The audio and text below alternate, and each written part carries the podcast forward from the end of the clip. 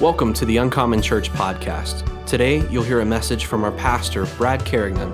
We hope that it helps you to know God, grow strong in your faith, and do all that He has called you to do. There was a verse in the Christmas season that um, stuck out to me, and I, I didn't have time to unpack. And honestly, this isn't even that message. This is just some thoughts that I had, and then we're going to head a different direction. But um, you guys remember the story where the angel, you know, Gabriel came and talked to Mary and this young teenage girl that was betrothed.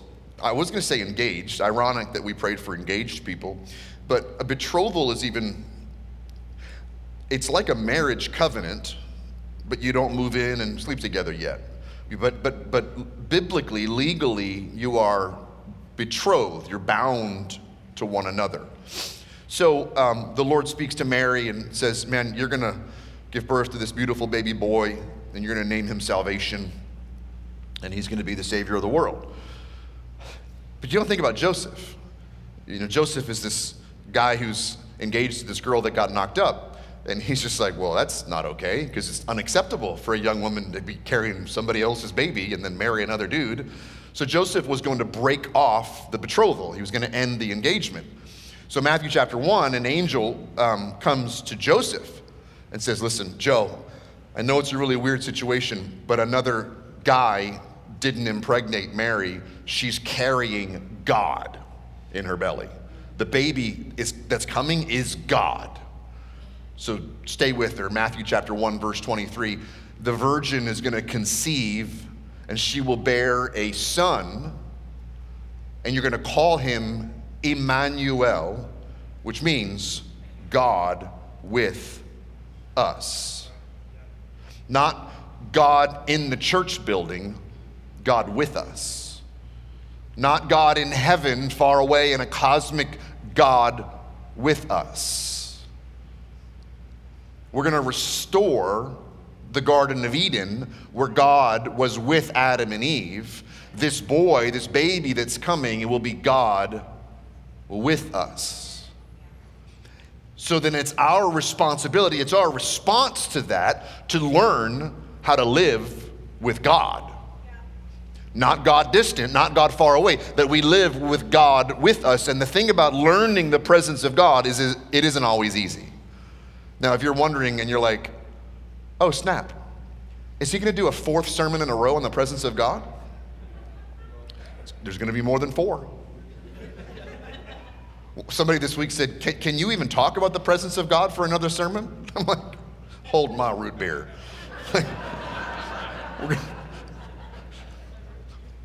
you can't talk about the presence of God in one 30 minute sermon. You can't talk about the presence of God in 30 years. He's so beautiful, he's so complex, he's always new, and yet he's the same. And sometimes I don't even know what I'm after. I just know when it happens. Like Wednesday night, last Wednesday night, the night of worship, I told the team, hey, we've got to be done by 8, it's school night, you know, so let's just pursue God and then crash land at 8 o'clock. You know, mom's got to put kids to bed. And at about 7.50, it had been good, but let me tell you this. I experienced the most tangible presence of God that I have ever experienced pastoring this church. And then, like a dummy at 8:01, I come up here and I'm like, "That was good, amen. Go home." So, by the way, this Wednesday night, mom and dad, if it's 8:01 and the presence of God ushers into the room and you need to get the kids home to bed, you're welcome to slip out, but we're going to stay here as long as it takes to minister to Jesus. And you have to imagine, it's not a thing we're after, it's a person. Like the presence of God. I'm not after a thing, I'm not after a feeling, I'm after a person. But how do you go after a person that's sitting enthroned in heaven? How do you wrap yourself, your, your natural physical mind, around the king of the universe who is present supernaturally, but yet I feel him somehow naturally? That he crosses from a supernatural dominion into a natural dominion. I remember when I was in Bible college, I, I went to Bible school um, in Pensacola, Florida, during a revival where God was pouring out His Spirit for about five or six years. Millions of people visited the church. Hundreds of thousands of people gave their heart to Jesus. Tens of thousands were baptized.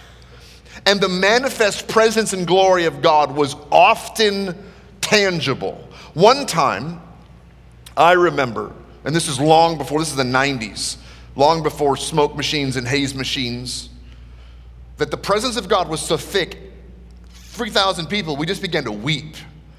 And most of us were just on our face. And I felt the need that I needed to crawl under the chairs or I was going to die because the glory of God was so strong and profound.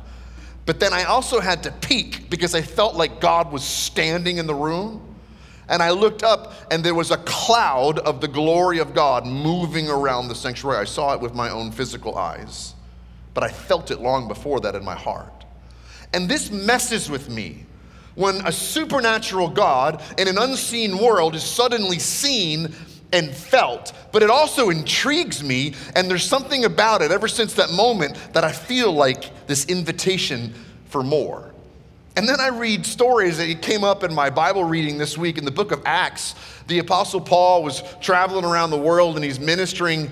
And it just, just listen to the story. If you don't know this, you know, Paul's a missionary and he's t- telling everybody about Jesus. In Acts chapter 19, God was doing extraordinary miracles by the hands of Paul so that even a handkerchief or an apron, a, a piece of cloth that had touched Paul's skin, they would carry that cloth to somebody who was sick or diseased or demon possessed, and they were healed and the evil spirits left them. Just leave that verse up for a minute, Hannah. Because this kind of messes with me for a minute. That the presence of an unseen God is so manifest on a man that is hungry for it that it doesn't just affect him, but it affects his clothing and then you can take that clothing to somebody that is sick or demon possessed and take this to somebody and lay it on them and they're healed and delivered and set free. We're not talking about a, I felt a warm, fuzzy feeling in worship. We're talking about healing and deliverance that comes because the anointing was transferred from heaven to earth to clothing to those that needed a touch from God.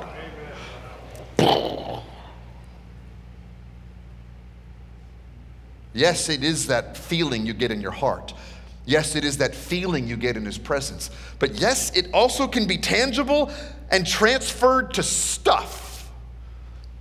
Like there's so much more to the presence of God that stuff that touches us can then touch other people and bring healing.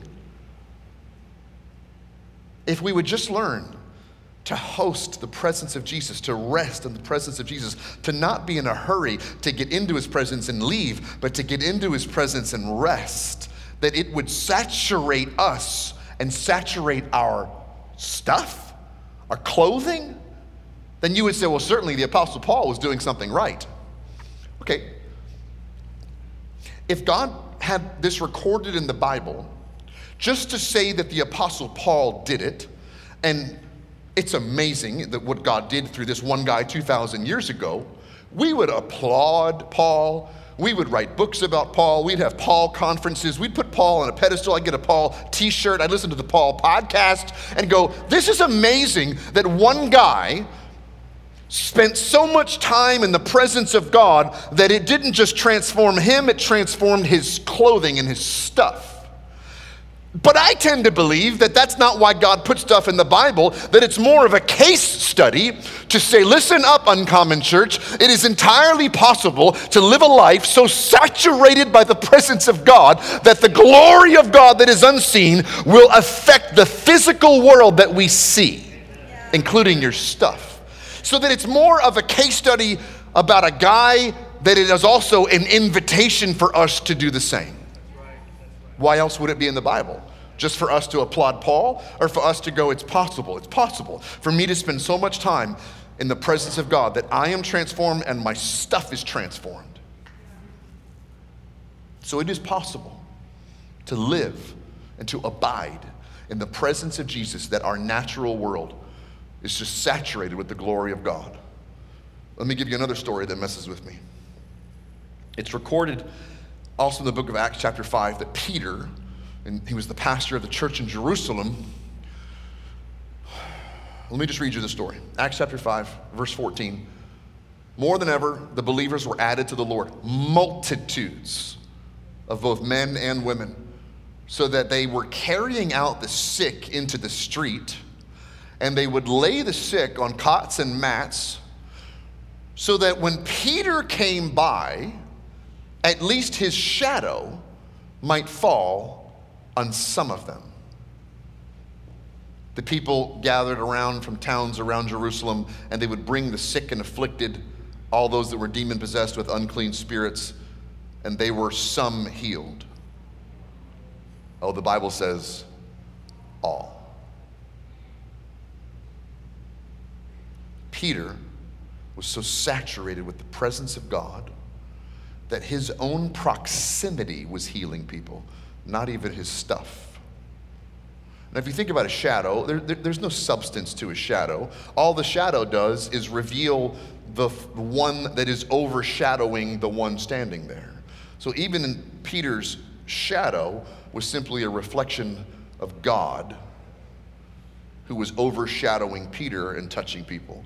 And also, I, I, I personally think it's a bit of a figure of speech that it wasn't just Peter's shadow that was healing people, it was simply a figure of speech. The proximity to Peter was healing people. But Peter was so full of the presence of God that just by the proximity of walking by, people were healed and demons were cast out. I'm telling you, this isn't another story where we put Peter on a pedestal and we listen to the Peter podcast. I think it's an invitation for us to soak in the presence of God until our very lives are transformed and we are overshadowed by the presence of Jesus that it touches everybody we walk, we walk near. But here's the funny thing I'm not after the miracles, I'm after the miracle maker. Does that make sense? I don't, I don't we, we don't need another podcast about how to heal the sick and how to be famous. A lot of people want to make money, I mean, make Jesus famous doing that. I want to put Jesus on a pedestal. And I want to spend time in his presence and just bow down and worship him and be transformed by him. Could you imagine the, the number of healings and miracles and demons that, that, are, that are cast out if 400 people, sorry, it was cold today, if 250 people would learn to live a life that is so saturated by the presence of God that when you're walking through Kroger, people are lining up for you to walk by and pick out your vegetables because they need healing? They're like, hey, it's that guy, it's that uncommon church person. Okay, y'all line up here because they're going to go get a banana. They just want to be in proximity to Jesus. And since Jesus is enthroned on the earth, they're just going to get close to you. I don't think it's a story in the Bible about Paul and Peter to make them famous. I think it's an invitation for us to go and do likewise. It just messes with me because so few people have tapped into that level of presence. So few people have understood. King David did. This is before Jesus. King David understood the significance, the importance of the presence of God. And it it, it, it, really intrigues me that David had such a hunger for the presence of God before the Holy Spirit was poured out on the earth. See, for those of you that might be new to Jesus stuff, the baby came, Emmanuel, God with us. But then Jesus grew up and he said, I will return to heaven, but don't you worry. I'm going to send my Holy Spirit, and he will never leave you. So before the Savior came, before the Holy Spirit was released, there was something about the presence of God that so intrigued King David that the moment he became king, he wanted to put God's presence in the center of Jerusalem and have everybody come and bow down and worship him. Now, for those of you that do know your Bible, um, if you don't know your Bible, listen along, you'll learn something. If you do know your Bible, let me set some things straight for you in case you've gotten them a little bit confused um, in, in the, the history of how things went. Jewish people are slaves in Egypt, building the pyramids so you can take pictures 4,000 years later. God says, enough is enough. Let my people go. Prince of Egypt movie, real, actually happened. And um, they were supposed to go through the desert of Sinai for about three weeks, learn the character and nature and laws of God, and then enter into a, a promised land, the nation, the, the, literally the nation of Israel today, the land of Israel. God was giving that to them 3,000 years ago to be the eternal home of the Jewish people. And somehow in the desert in Sinai, they got a little rebellious against God. I know that it's hard to imagine rebelling against God and his invitation for you. But it ended up taking them a lot longer than a few weeks. While they were in the desert, Moses, the leader, meet with God. God would download instructions. Moses would come down and be like, All right, I know we're all a big family. There were 12 tribes, but um, this tribe, you guys are now the priests, and you're going to lead us in our worship and sacrifice to God. But we need a place to do so. So God says, build a big tent they were mobile people wandering around the desert. So build a big tent, and then we're going to build this golden box, and then the, the presence of God is going to come from heaven and live in this box. And the people were like, okay. And they did it. They built the tent called the tabernacle, they built the box, and the glory of God came and rested in that box and they would take the presence of God wherever they went around. After years of learning and doing it wrong and finally getting it right, they go into the land of Israel. They take the land of Israel, most of it. They set up the tabernacle in a place called Shiloh. They put the box in the tent, and all the people of Israel come to worship there. So this is before the temple, this is before Jerusalem. For 400 years, 369 years, the tabernacle and the Ark of the Covenant were in Shiloh. The people say, you know what? This style of life and worship is not working for us. We need a king like every other nation. Now, this already happened once before. Gideon was a leader, and Gideon won this great battle, and they were like, dude, you should be our king. And Gideon was like, No, I, we have a king, and his name is Yahweh. Fast forward, they're like, We need a king. And the Lord's like, You don't need a king, I'm your king. And they're like, That's weird to have a supernatural, unseen king. We don't want to be uncommon. We want to be common and have a king, like a flesh and blood king. And God says, It's not going to end well. And they're like, We don't care. We're smarter than you.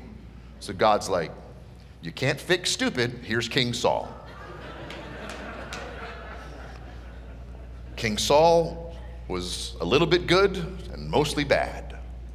And because of King Saul's rebellion, the Philistines, who they should have kicked out of the land of Israel and didn't, hello, the Philistines came, defeated the people of Israel, took the gold box back to the land of the Philistines, and now we have a worship center without the presence of God.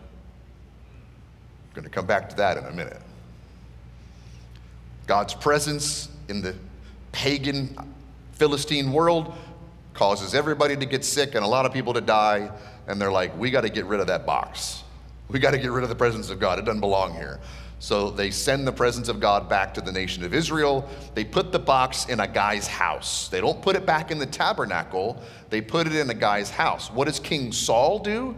He takes down the tabernacle and he moves it to Gibeon. Gibeon is a town about five miles from what, as they were developing Jerusalem, and it was Saul's hometown. He wanted to bring the presence, and I'm the king, so I'll bring God to you. He didn't bring God to Gibeon, he brought an empty tent.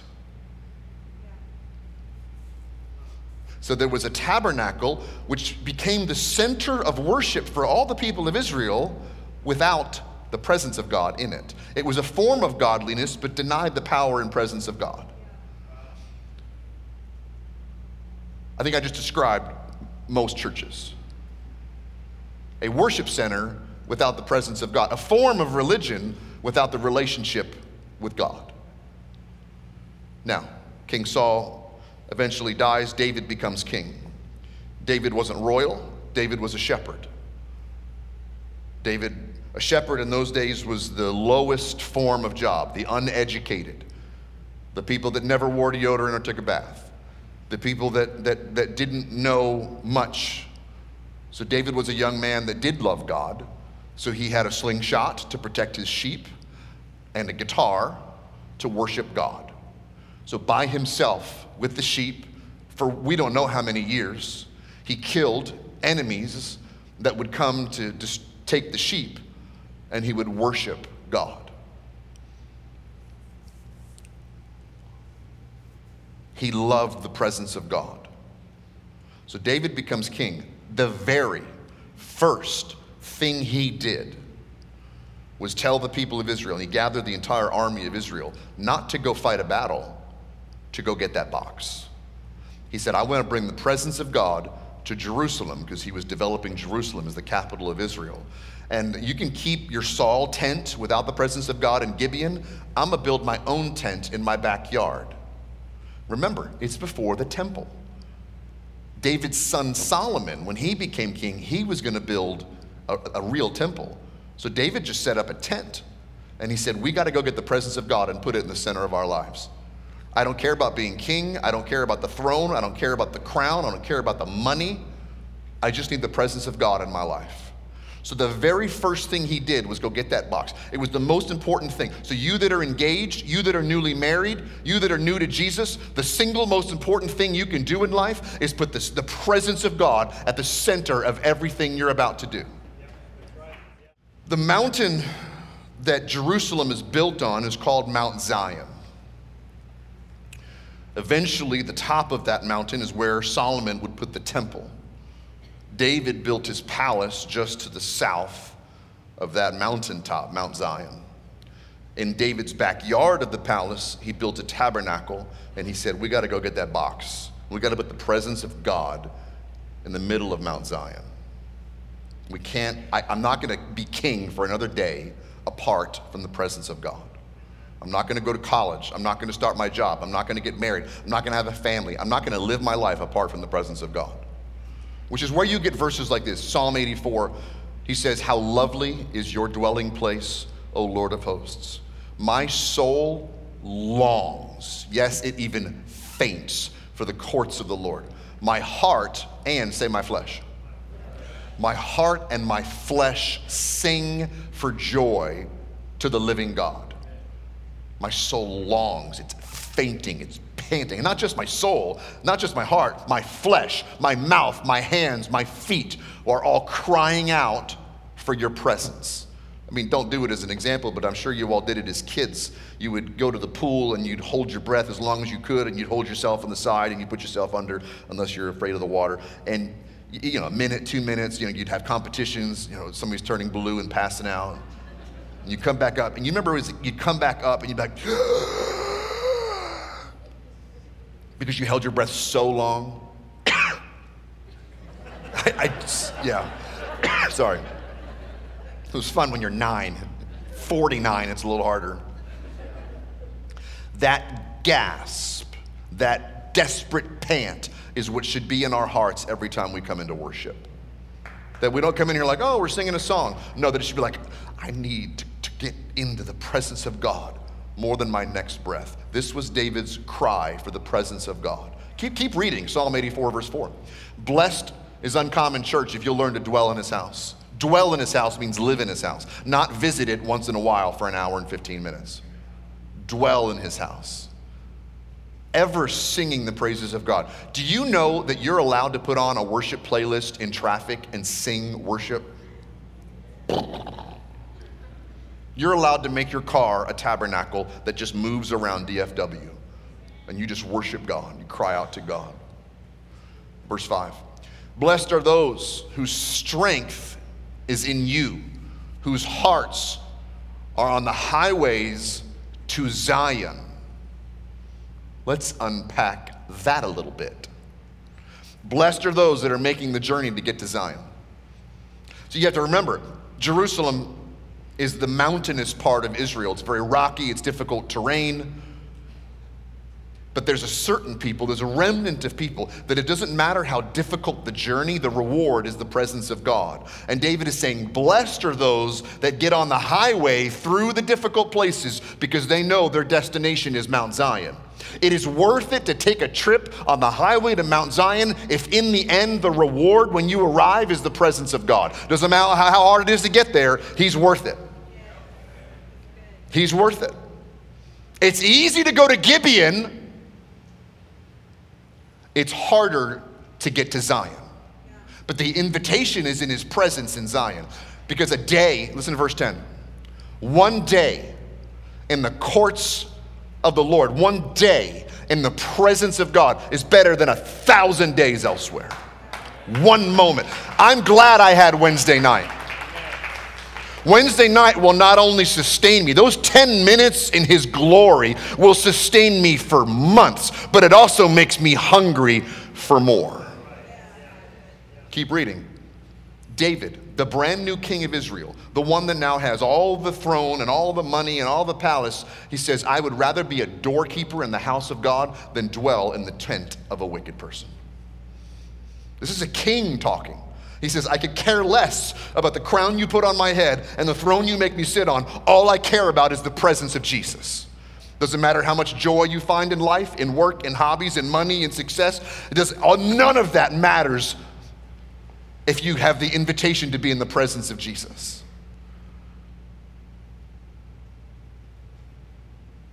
By the way, I mentioned and remind you, this wasn't something new for David. This started when he was a boy. He said, Now that I'm the leader of the nation, you're just going to do the thing that I've been doing my whole life. We're going to destroy enemies and get into the presence of God. I've been doing this since I was a shepherd boy. And, church, I think that God is doing something new in the body of Christ. I think there is an invitation. I think that most, especially American Christians, are happy to go to an empty tabernacle in Gibeon because it's a religious thing to do.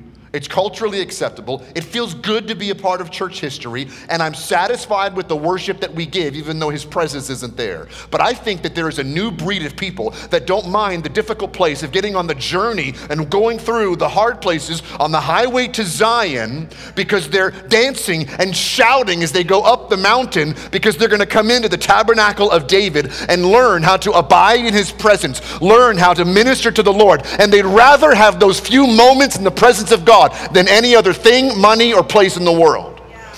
This is what we were created for. This is God restoring Adam and Eve to the presence of God. And I talked about this last week. In the Garden of, uh, uh, uh, Garden of Eden, He created Adam and Eve, and then God would come, and His presence was literally physically on the earth. Adam and Eve sinned against God, separated God from man. But don't forget, the idea, the plan, the original design was Emmanuel, God with us. So Jesus came to restore the presence of God manifest on the earth with the people of God. So, by saying yes to this bananas way of living and worshiping, is simply returning you to the original design of what you were created for. You've got to be kidding me that it is noon o'clock.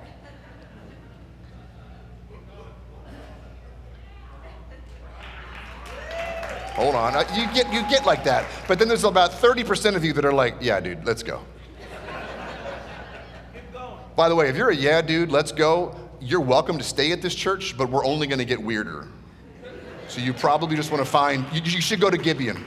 You're going you're to love the church of Gibeon. We're pursuing the tabernacle of David on Mount Zion. Hop up on your feet. Yeah, worship team, let's do something. By the way, I am halfway through my notes, so at least I know what I'm preaching next Sunday. The other half of this message. It's a series. I don't do series. Wow. Hey, after four weeks talking about the presence of God, it is a series. Guess what? It's going to be five weeks. I want to see the glory cloud again. Does that make sense? Because that moment, that hour or two, that worship service that night transformed my life. 30 years later, I'm still talking about it. I've seen other things. I've, you know, God's done other cool things, but I've never seen a cloud of His glory like I did that one night. So here's the thing it's kind of like Paul's cloths that were healing people and Peter's shadow that was healing people. It's an invitation for me, and I'm giving it to you. 30 years ago, I saw a cloud of the glory of God, and I felt the, the, the manifest presence of God in a room. So it now just made me hungry. It's, it's, it's a case study, it's an invitation for more. I don't want religion. I don't want a tabernacle in Gibeon that doesn't have the presence of God. I want to go to the tabernacle of David in Mount Zion where the presence of God rests. I don't want to be successful in ministry or in marriage or in money or in anything apart from the presence of God. As much as I long for my next meal, and by the way, if you're fasting and you didn't catch yesterday's Insta Facebook, today is a feasting day. The Jewish people do, yeah, amen. The Jewish people, the Jewish people do not fast on the Sabbath. You can't fast in the presence of the Lord. You have to celebrate. Fasting is hard. Fasting makes you frown. Feasting makes you smile. And you can't frown in the presence of Jesus. So I want you to go have a giant lunch and even an early dinner, and then after sunset, we'll start fasting again.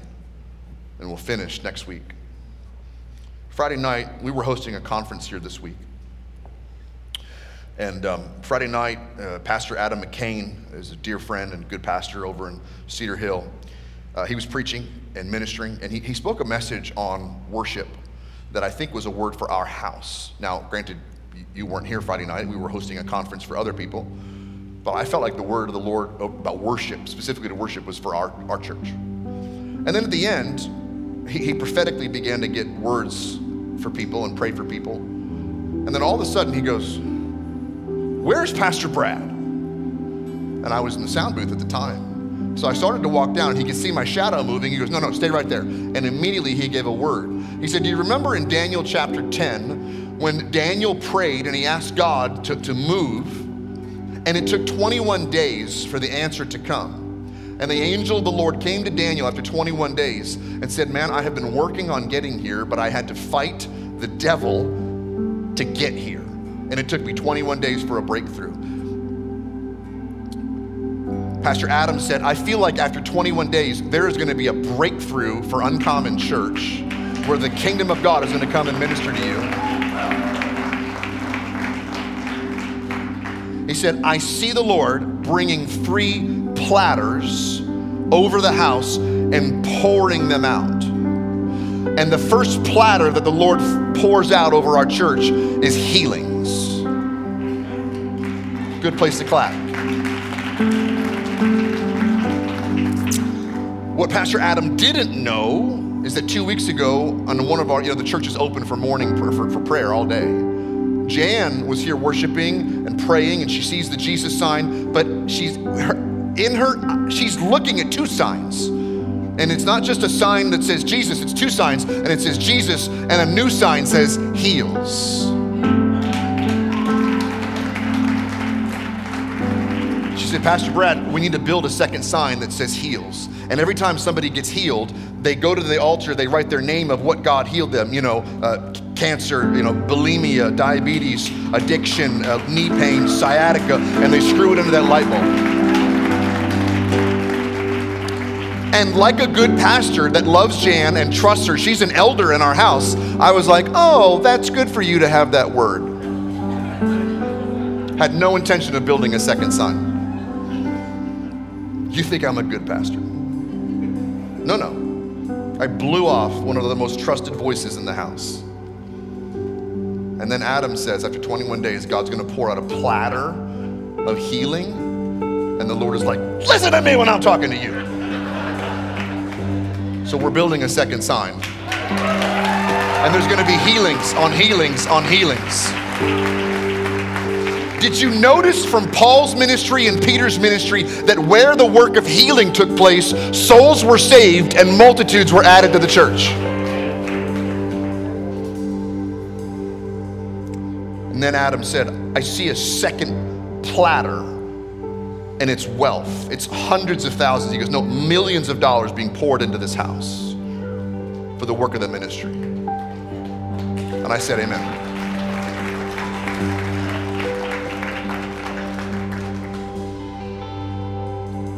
And then he said, and then I see a platter of international influence being poured out on this house.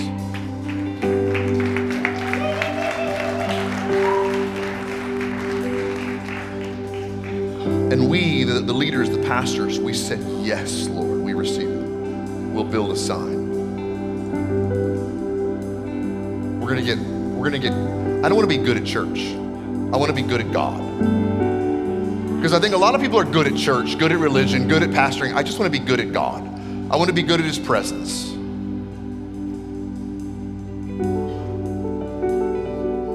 I know we're like way over time, and this is where I don't care. If you need to slip out, man, you're welcome to slip out. But I also don't want to rush these moments. I want to just take a few moments and have the team just lead us. And I'd love it if you just close your eyes or go find a place or come down to the altar, kneel, sit, just pour out your heart like David. Just say, Lord, I want to be in your house. I want to be in your presence. We're going to put some prayer team members. If you need prayer, so we'll do half our prayer team way over there. Because if you want to come down to the front, man, just come seek God. We'll put some of our prayer team over here. If there's still pain in your body, sickness in your body, emotional need, if you feel like you've been tormented by demons, you're going to be set free today. If if you're not right with Jesus, let me say this: if you got hit by a bus and you don't know that you go to heaven, you're not right with Jesus. Today is your day to repent of your sin, ask God to forgive you, make Jesus the Lord of your life, and begin your pursuit on the highway to Zion. So I want you to go to one of our prayer team that are going to be over here and just say, Hey, I need to get right with Jesus. Can you pray with me? And they're going to lead you in a prayer to ask the Lord to forgive you of your sin. And then you're going to screw in a light bulb on the Jesus wall with your initials on it because you gave your heart to Jesus today. Don't leave here separated from God. Don't leave here apart from the family of God. There's room for you at God's table. He's not mad at you. He just wants you to stop sinning, stop running, and return to the pursuit of His presence. Thank you for listening to the Uncommon Church podcast. If this message has impacted your life, please subscribe and share with your friends and family. And for more information on our church community, you can click the link in the description or visit uncommonchurch.tv.